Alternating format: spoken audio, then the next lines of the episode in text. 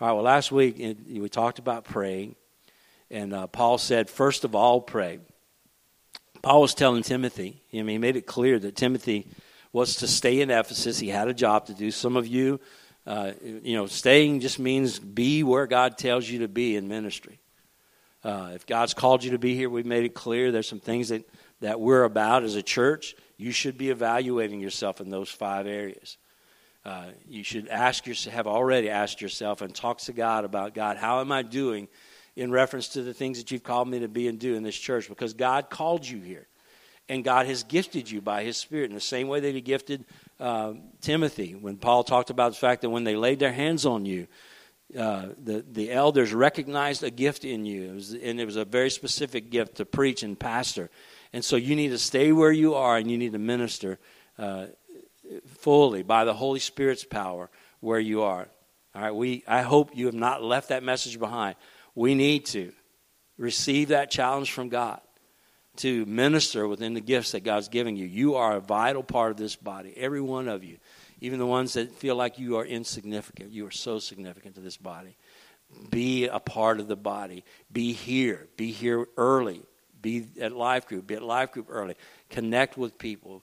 Be in the in the place of blessing for those who are lost and wandering. That is, praying for them, listening to them, eating with them, serving them, and ultimately sharing the gospel as God gives you an opportunity. Be in those places. Find the ministry that God has for you in the context of this body also, and participate in that. If there's some new ministry that God's calling you to do, uh, you know, there's go through the process of bringing that to the Lord, and then bringing it to the elders, and then us bringing it to, to him as well, and to the church. So doing that stuff. So Paul says, I, you have a call in your life. Timothy, don't neglect this, but but practice it, and uh, and he says, and immerse yourself in it. So immerse yourself is not just doing it half half. Heartedly or haphazardly. It's doing it with all of your power and strength. Give all that you have to this ministry. And he, so he tells him that. And here's your ministry, uh, Timothy. You need to uh, address those people who are teaching false doctrine. You need to refute that doctrine. That that is grace only. It's the grace of God only. Uh, I have been refuted by Timothy in the last couple of weeks. All right, he he refuted me by reading that text. I feel like God said false teaching. All right, so I've corrected that, or God has corrected that in me. But Paul, Timothy, refute false teaching and make sure that you tell the people, don't listen to it.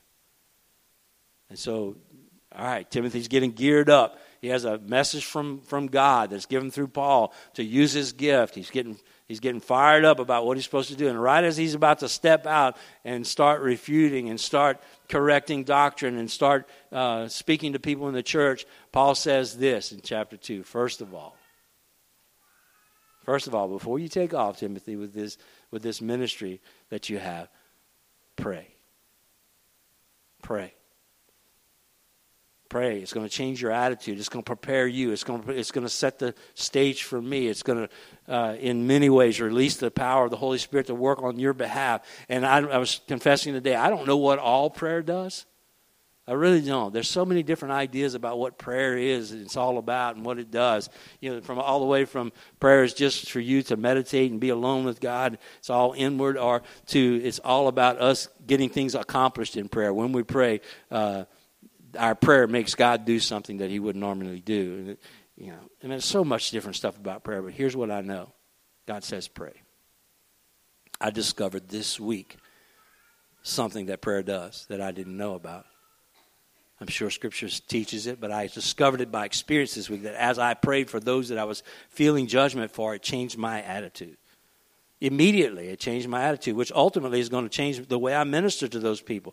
So how we pray makes it, it's important, and particularly for those that we have problems with. Paul had to, I mean, Timothy was going to have to refute these false teachers who were saying everything against what Paul had said. So pray, he says. Now he moves this prayer into worship and prayer in worship uh, in verse eight. And so let's pick up there. We're going to talk a little bit about uh, just some, some struggles that we have in worship and some things that this text will teach us today. Uh, we won't we won't go into detail on a lot of it, but we're going to hit uh, hit it in a gen- very general way uh, and make application today. Verse eight through fifteen, chapter two, First Timothy. I desire then that in every place the men should pray, lifting holy hands without anger or quarreling. Likewise also that women should adorn themselves in respectable apparel, with modesty and self-control, not with braided hair or gold or pearls or costly attire, but with what is proper for women who profess godliness with good works. Let a woman learn quietly with all submission or submissiveness. I do not I do not permit a woman to teach or exercise authority over a man. Rather, she she is to remain quiet. For Adam was formed first, then Eve, and Adam was deceived, but the woman was deceived and became a transgressor. Adam was not deceived, but the woman was deceived and became a transgressor. Yet she will be saved through childbearing, if they continue in faith and love and holiness, and with self-control. All right, let's start at the beginning of this. First of all, men should pray. Men should pray.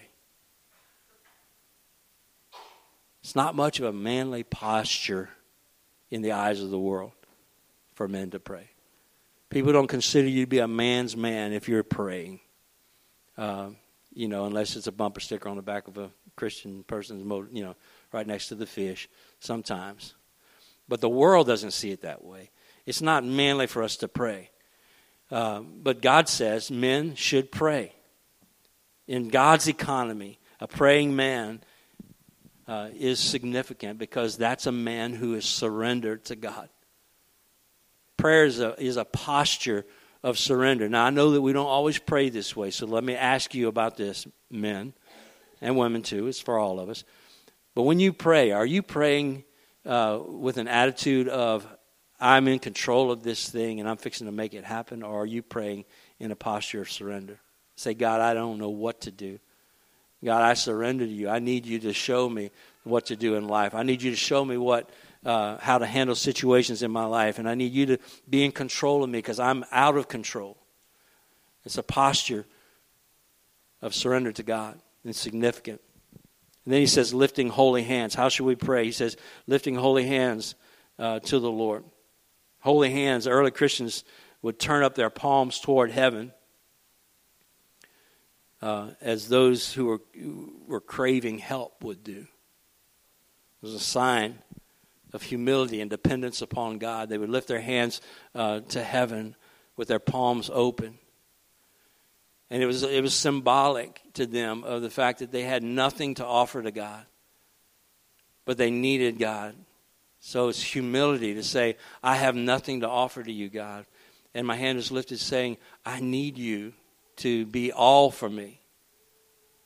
So a, a man pray, praying to God in a posture of dependence on God is one that, that lifts his hands up to God. Now, we're not talking about, you do what you want to in worship, but I can tell you this morning, I did this morning lift my hands because I read this this past week, and I was feeling all of what I've been studying, and it was awesome to me, not because I care about what any of you think at all.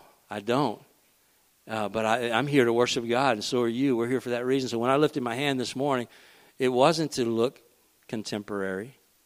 It wasn't so that people would say, oh, this is one of those kind of Baptist churches where it's okay to lift your hands. Cool. You know, man, it was all in, in re- reference to this study.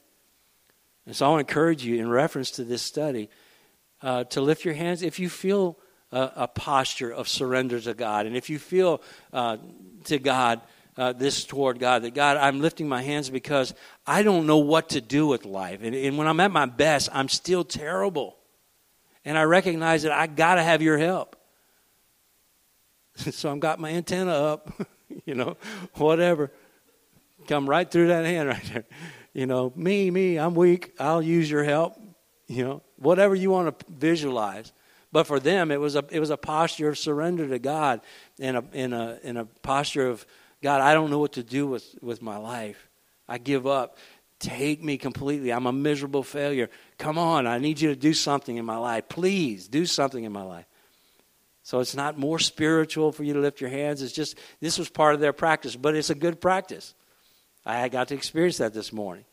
Uh, as I worshiped, it was so much more real for me today. So it's a sign of humility and dependence. But also, he says, lift holy hands to the Lord. Holy means, are meant, clean of unrighteousness, or at least with a heart whose intent is to be towards being clean with uh, of unrighteousness. It's a sign of respect to God. It's saying to God, God, I'm lifting up holy hands. In other words, just like uh, it was a practice in Jesus' day. Uh, um, is it Potiphar that washed his hands? Potiphar? No. Pilate? Pontius Pilate. All right, Pilate washed his hands. That was a symbol of I'm, I'm washing my hands of this. I'm clean of this, of this situation. Uh, that was symbolic. The washing of hands or having clean hands was a sign of, of, of I have no control. And so in the same way, when we lift up holy hands to God, we're saying, God, I, I with all my heart, I've done everything I can to join you in cleansing myself of this problem, uh, to cleanse myself of the things that you revealed, the sin that you revealed in my life. And I and and so I'm coming to you with holy hands saying, I've done all I can, now you do the rest. Right? But even the even the what we've done is not us, it's God. But you get the picture. It's like, God, we've been working on this all week. I'm worshiping today saying I'm not done. I need you to take over. Holy hands. It's not a haphazard attitude of worship where we come before God uh, it, without considering our sin or just winking at our sin. We'll talk a little bit more about that in a second. But it's coming with this idea of a representation of, of, the, of the absence of known guilt in regard to my heart. I want to be pure of this, and I'm not just living in sin and then coming on Sunday and having my worship experience. Y'all get that? It's it's bigger than worship being a Sunday morning thing. This is worship all week long. God, I'm coming with clean hands. I've dealt with the things you told me about. I'm struggling. I need your help, God, and I'm, I surrender to you, and I'm thankful for your forgiveness. I'm thankful that you take my sins, but God, cleanse me of this sin that I continue to seem to walk in. It's not the holiness in the sense of being set apart from God. It's a different, or set set apart for God. It's a different word. It means that I I want to be in a position of holiness and experience of life. So take control. So that's the way men should pray. We should come to God after time of examination and introspection. And here's the problem with that for most of us. Y'all still with me? Here's the problem for most of us men. To come to God after, uh, with, with holy hands means we need time for introspection. We need some time for for talking to God and dealing with God about our lives. And, and most of us will not stop long enough to do some introspection about the things that God brings up in our lives, or even stop long enough to hear God's voice saying, you got a problem in your life. And so God wrecks our lives a lot of the times and because he disciplines the ones he loves, and he comes in and wrecks us up enough that we begin to recognize we got an issue. So if we're going to keep holy hands before the Lord, we're going to have to have some time for introspection. And most of us are too busy for that. And I get it. Man, I'm busy. This last week I started teaching a developmental psychology class. It's three hours every morning. It totally wrecked my schedule. I'm trying to figure out how am I going to have time for introspection. I get it. I know we're busy. But we need to stop and think long enough to intensify our experience of the Holy Spirit in prayer. Men, we got to do it. We've got to do it. I encourage you. Let's warm the incubator up. All right, nobody's judging here. I'm with you. I need my incubator warm today to begin to have and let my faith grow as I spend time alone in introspection with the Lord. And then introspection should lead us to a place of felt need for repentance. Once we begin to think about where we are and, and talk to God about it, then what does it do? It doesn't, within the heart of a man who is who is coming to God with the right attitude, it doesn't cause us to say, well, I don't care about that. It causes us to come to God and say, wow, God, I got this issue and I want it out of my life. So it leads to repentance. I don't I don't want to stay in sin. I want to get out of sin. And repentance should should cause us to lift our hands to God and surrender uh, because we recognize how weak we are. But here's where, here's where I think a lot of us are at times, myself included, and very convicted about that this week. Please hear this. Men, I think what happens is we come before God and we kind of wink at our sin. You know, I'll be back in a minute. You know, we we don't deal with we we don't have time to deal with sin. The only time we even think about God is when we're here, and the the the only place that we get in an experience of worship or when the word's being taught is a place of hearing for the first time and maybe feeling the conviction for the first time about our sin, because you can't really do much else while I'm speaking, other than sleep. You can do that, you know, but but you're here, you're quiet. Maybe for some of you for the first time this week, you're quiet. But introspection is going to cause us, when you spend some time alone with God, you get in His Word and you pray, it's going to cause us to have a felt need for true repentance. And that, that felt need of true repentance uh, causes us to lift our hands to God and say, God, I have, I am messed up. I agree with what you're saying about my life, and I want this out. Our hearts are before God. That's lifting holy hands. So he says that men should pray, lifting holy hands. Uh, without anger or quarreling. Now, without anger or quarreling, specifically, I think men have problems with pride, maybe more than women do. We all have problems with pride. It, it is, it runs rampant in our race. And so all of you are dealing with this, but I think men particularly, we have problems with pride. We are performance-oriented. Uh, we always compete with each other, and so there's there's pride, and pride is what is the source of anger and quarreling. So when I don't get my way, or, or, uh, or when you don't do what I want you to do, I get angry. Or if something doesn't go exactly the way I had it planned, I get angry. Uh, or if there's if I want my way, you want your way, then we're we're fighting and arguing about that. It's a man's problem, and I love the way that he brings that out. He says, "Lift holy hands without anger or quarreling." There's a result that happens when we're surrendered to God. That's humility. And so the anger and quarreling go away. Specifically, man, that's our issues. In Colossians chapter three, verses five through ten, uh, Paul is talking to the church of Colossae about a number of sins, but he says, put to death, therefore, what is earthly in you, sexual immorality, impurity, passion, evil desire, and covetous, covetousness, which is idolatry. On account of these, the wrath of God is coming. In these you once walked when you were living in them, but now you must put them all away. Anger, wrath, malice, slander, and obscene talk from your mouth. Do not lie to one another, seeing that you have put off the old self with its practices and have put on the new self, which is being renewed in the knowledge after the image of its creator. So this is what's happening. We're being renewed in the knowledge after the image of, of our creator. As we gain knowledge of sin in our lives, there's repentance that happens. We don't live and walk in our old sinful ways anymore. We don't wink at sin anymore. We d- we desire to get sin out of our lives, and we desire to walk in obedience to God. So repentance happens for men. And anger is one of those things that he says we should be putting away. Don't hold on to those things. Get rid of it.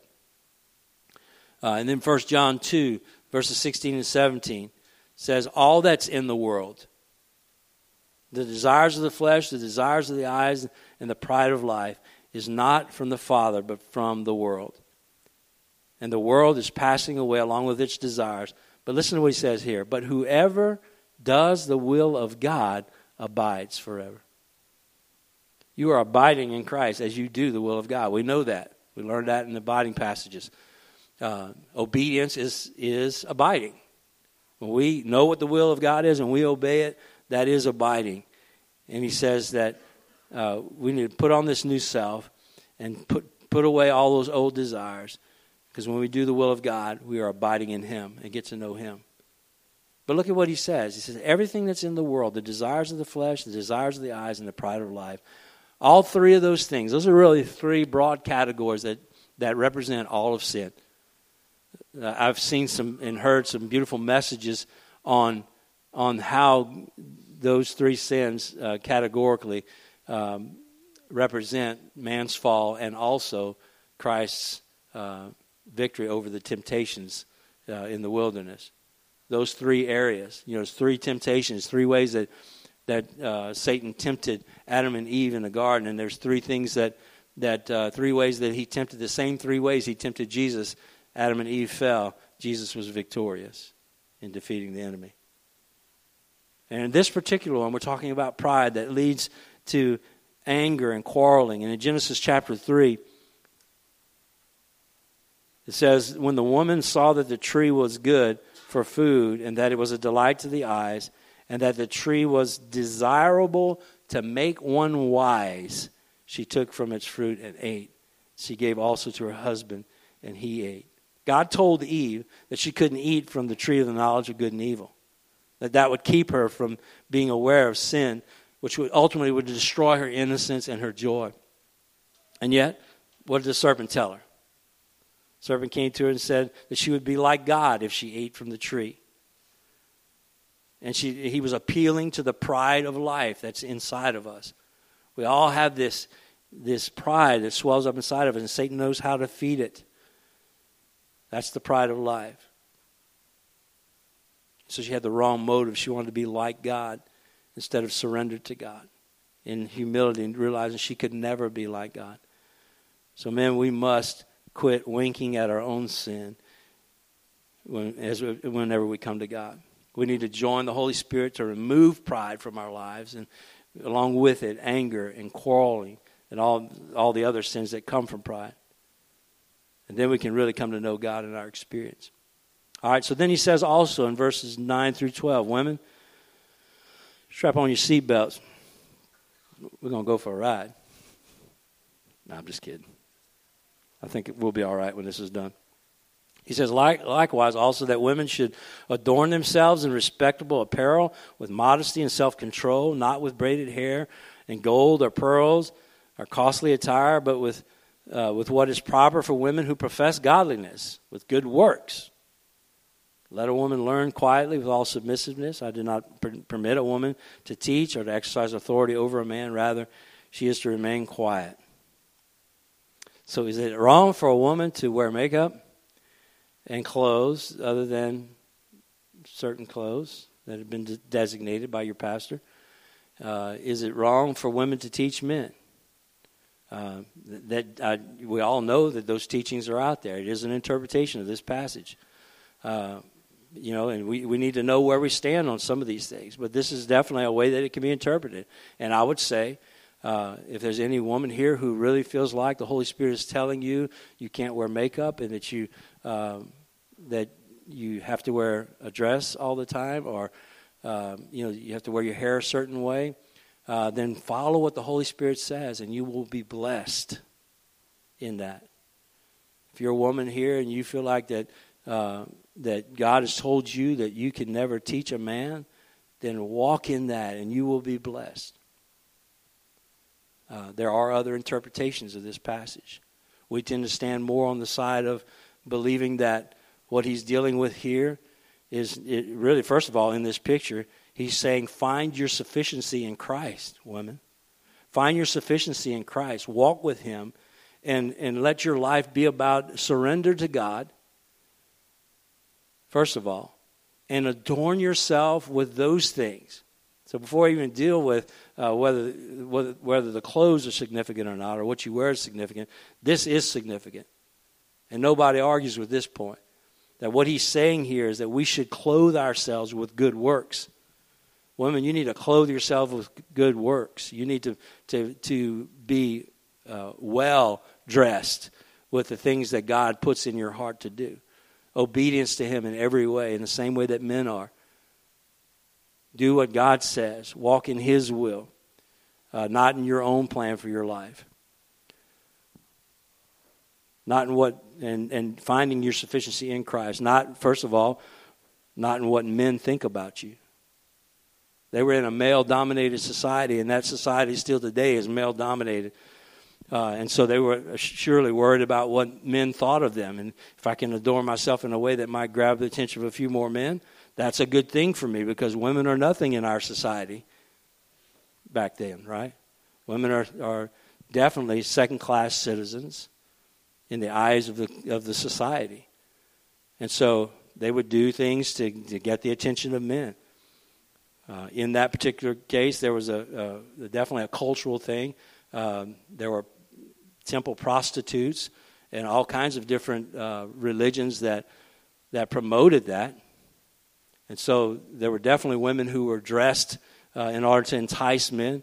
And so that was the competition of the day for a woman who wanted to, who was considering, how do I get the attention of men in this community? And they know that men are visual. That you don't you don't have to be you know, men are God, men are from Mars, women are from Venus. We're very different. Men are definitely visually oriented, and so to get attention of men, that was what they would do. But find your sufficiency in Christ, not in what men think about you. Find your sufficiency in Christ, not in the fact that you know more than someone else. You know, there's a big fight because uh, some of the things that that you know, really mainly conservative Christians will say is we rise up and claim our authority is that women should be quiet. Well, what's that going to cause to happen in, in a, a woman who's a strong person? She's going to rise up and take your head off and do exactly the opposite. And so Paul again is saying, look, adorn yourself with the qualities of God. Humility, surrender to God. Don't let that seed that's in you to be uh, be like God and be as be equal in rights to whoever. Just be what God's called you to be. Adorn yourself in that. So find your sufficiency in Christ, not in what men think about you, not in the fact that you are more than someone else, and not in the fact that you're going to be controlled by a man. Uh, so Paul wants us to understand that. That's the big picture of what he's saying here, is that we women, you need to, just like men, be more concerned about walking in God's will for your life. And he addresses some cultural things that are going on in, in Ephesus. And I think we need to also consider the culture when we make choices about how we live. We've talked about that. Uh, now, biblically, uh, we th- there's uh, Galatians chapter three, verse twenty-four to twenty-eight is a passage that, that causes all of us to be equal in regard to our connection with God and the freedom that we have under Christ. Let me read that for us. Galatians three, twenty-four to twenty-eight. It says, "So then the law was our guardian until Christ came, in order that we might be justified by faith. But now that faith has come, we are no longer under a guardian. For, as, for in Christ Jesus you are all sons of God through faith." All right, we're equal. Sons of God through faith. We're equal in that way. We're not equal in the way we were made. We're different in the way we're made. Keaton yesterday gave a beautiful uh, vow to, to Mallory at their wedding. And one of the things he said was that we are equal In the, in the sense that all of us are sons and daughters of God. And none of us are favorites. We're all sons and daughters of God. But we're different in the way that God created us. Men are from Mars. Women are from Venus. Very different. You don't have to look at a woman long to realize she's different than you. Not just in the physical way. In, in many ways. We're different. God created us that way. But each of us have equal value to God. There's neither Jew nor Greek. There's neither slave nor free. There's no male and female, for you are all one in Christ Jesus. And if you are Christ's, then you are Abraham's offspring and heirs of the promise. So here's what he's saying. Clearly, I believe in this passage. This is the this is the view, closer to the view that we take uh, as elders of the church, is that there are roles that that we believe God is leading us as elders to give people within the body. Uh, there are certain roles that are designated roles for men. And there are certain roles that, uh, well, not that are just designated for women, but there are, there are certain roles that women are not going to hold in this society. Paul was concerned about them reaching the the people at Ephesus. So he's telling Timothy, here's what the women need to do in this culture, where you are. There's some things going on. Paul is, is by the power of the Holy Spirit and the, and the, um, the, whole, the leadership of the Holy Spirit, giving Timothy a very specific word for Ephesus. And here's what needs to happen. Women need to not make a big deal about the fact that they are in a male-dominated society. Instead, they need to submit to God and also operate within that society in a way that shows the people of that society godliness. That when they look at them, they say, that's a godly person. Now, there's our culture is the same way here. We we live in a culture that there's definitely some changes going on uh, in regard to, to positions that women hold in leadership. But in the church right now, still, there, there's a there's a, a, a little bit of a difference. Now, do we allow women to teach? Yes, we do. Uh, The only thing a woman doesn't do in this church right now is be an elder. Um, culturally, at this point, that's where we believe the Lord wants us. So we're just doing what we we're, what the Lord wants us to do. We feel like we're leading, we're asking God, and we're leading the church in that direction. So that's the only thing in our Constitution and bylaws, that only position that a woman doesn't hold in our church. I believe the reason why the Lord's led us to do that is because culturally, this culture, this this area is not ready for it yet. But all over the world, there are women who are in positions of leadership, uh, who are pastors of churches.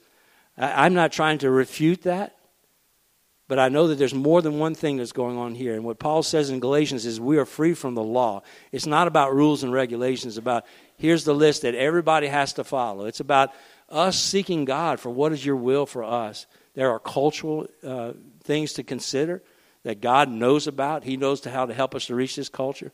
And so he puts those things in place.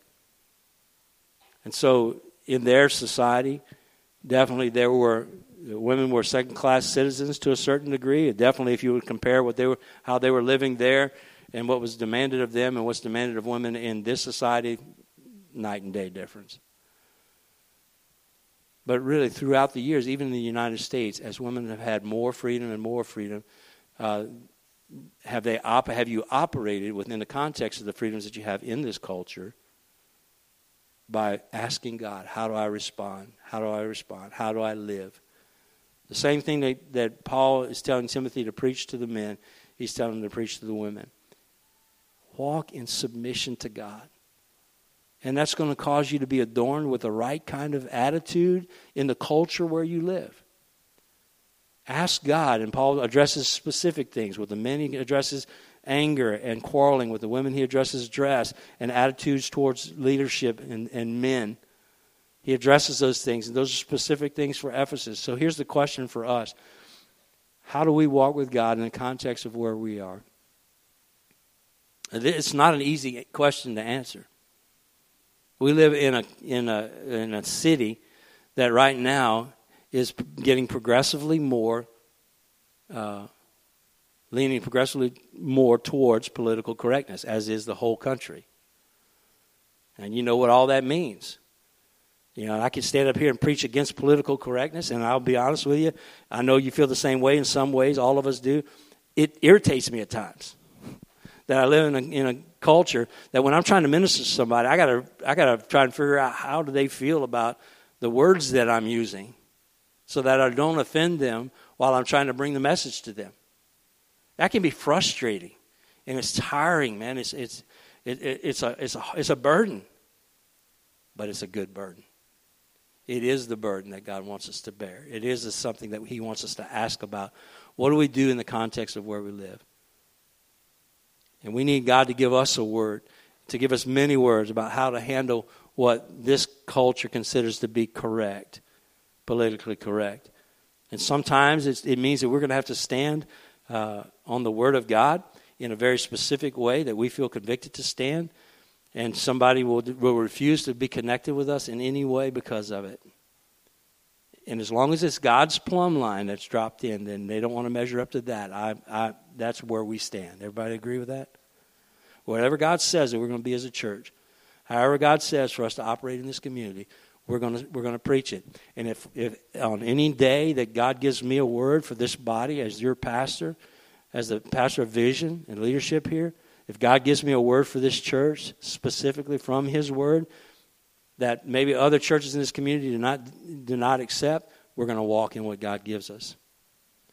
Okay? Because it's going to be Him. It's not going to be, well, there's a whole group of people that are standing this way, or there's a whole group that are standing this way. Which side are we going to choose? We're going to we're going to ask God. That's what I love about this church.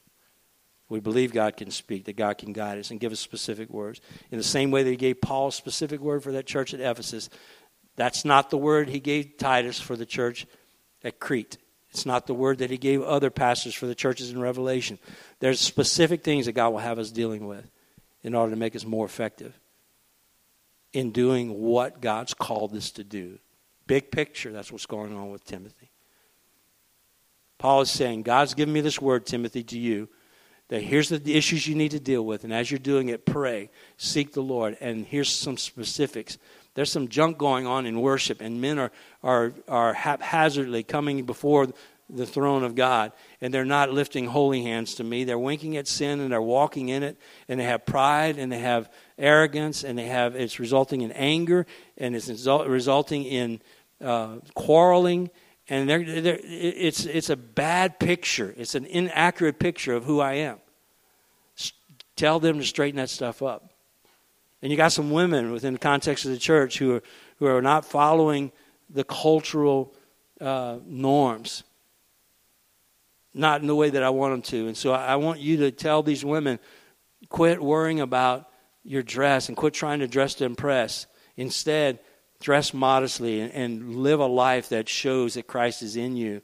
And, and, and quit worrying about being in leadership over men in the church. Just walk in modesty and walk in this culture in, in, a, in a submissive role to the men. That's my will for you. Do it.